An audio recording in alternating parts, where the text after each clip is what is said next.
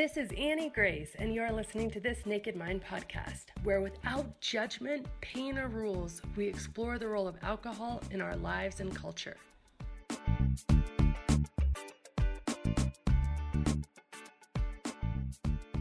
This episode is sponsored by The Alcohol Experiment, a free thirty-day challenge designed to interrupt your patterns, give you control, restore your health, and put you back in touch with the version of you who doesn't need alcohol to cope, relax, or enjoy life.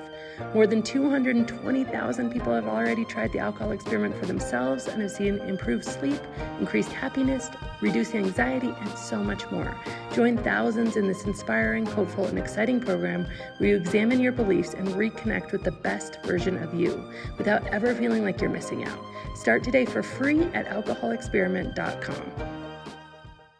Hi, this is Annie Grace, and today I'm answering the question that I get so frequently, which is, how do I talk to my kids about alcohol? Specifically, I was asked, Annie, what is your vision for your kids around their alcohol journey?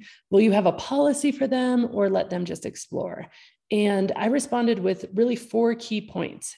And I responded to this. This was actually recorded in a private coaching session with people that work with me directly, get to do coaching with me every single month. And I want to say in advance that this is the most honest response I've ever given. It is truly how I feel. It is truly what I will do with my children. It is probably not the most popular response ever given, and it's probably going to be a little bit challenging. It's all said with so much honesty and so much love.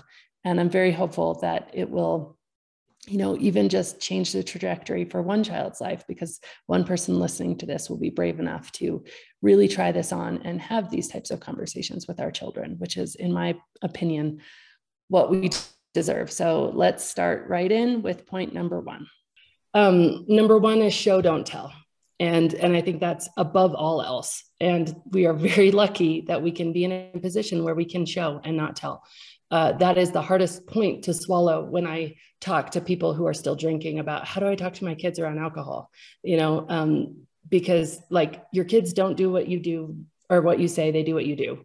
Um, one hundred percent. There, there's just your, your influence in your kid's life cannot be overstated, and they will do what you do, not what you say. And so, um, and in fact, their, their radar for noticing uh, in inconsistencies is off the charts. Like, I mean, off the charts. And I think we, we forget what it's like to be a kid. And then we discount the level of investigation, intelligence, and how they're always looking at us. And they're always wondering what it is. So the more you live in just pure alignment and transparency, absolutely the better. So that's obviously like an easy one for you. Um, the second one, I think it's going to be harder for you, but I think it's equally as important, is err on the side of vulnerability with your children to where you feel decidedly uncomfortable and about your own alcohol journey.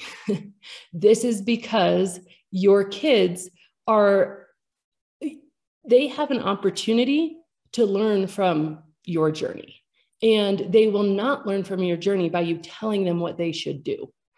Okay. Because I don't care if it's a kid or an adult, nobody likes advice they don't ask for. If you have enough control over your children to where they do what you tell them to do in your household, I don't even know that that's a good thing.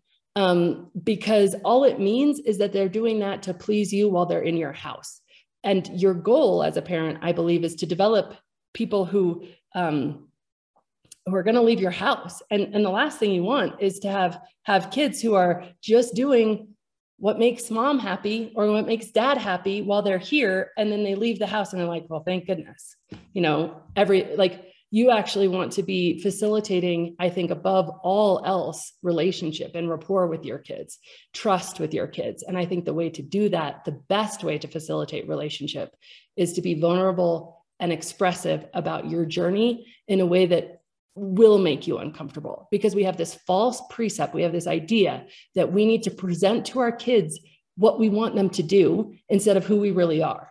But all that does is put up their little spidey sense about inconsistency and incongruity. And it makes anything we say discounted because it's not believable. So if you're presenting this like, this is who I am now, and it's all so great, and I never drink and blah, blah, blah, and then you're not transparent with them about the journey that it took you to get there, even though that's going to be wildly uncomfortable for you as a parent to admit your flaws, your kids are still not going to have the same level of knowledge. They, they have an opportunity to learn from your mistakes in a beautiful way, because you're not going to be a South Star to them. You're going to be a North Star to them, but you can't actually be a North Star to them unless you're transparent about it all.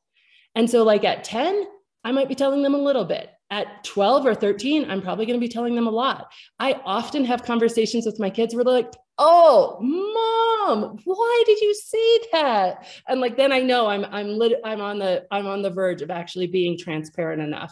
Like by the time they're sixteen, seventeen, eighteen, like they should know everything. They should know everything. And if they don't, then you're not giving them that opportunity to evolve past you and to learn from your mistakes. And if you're not doing that, that's because of your own ego and your own fear. And so I know that's intense. The first one is easy. The second one is hard. The third one is even harder. The third one is about the term let them, all right? We cannot let them do anything. They will either choose to do what they want to do, or they will pretend to do what we want them to do in order to please us. Those, that's the only choices here with kids, okay? Like, just let's say that again. Your kids are either gonna choose to do what they wanna do, or they're gonna pretend to do what we wanna do and, and give us the illusion of control to please us. That's it, okay? They are their own human beings. There is no letting them. If, if they are doing what you think, like, I'm letting him do this, I'm letting her do this. I mean, at a certain age, obviously there's a letting them, but once they're, you know, in the Jewish tradition, you are bar mitzvah or bat mitzvah at thirteen years old. That is adulthood. And, and honestly, you know, biochemically, like most girls can get pregnant at thirteen. Like, so, so for us to think that we have some sort of control over our children after the age of thirteen, we might have enough power or enough authority or enough levers that we can pull in our household where we've created a kid who will do what we say in order not to make us upset.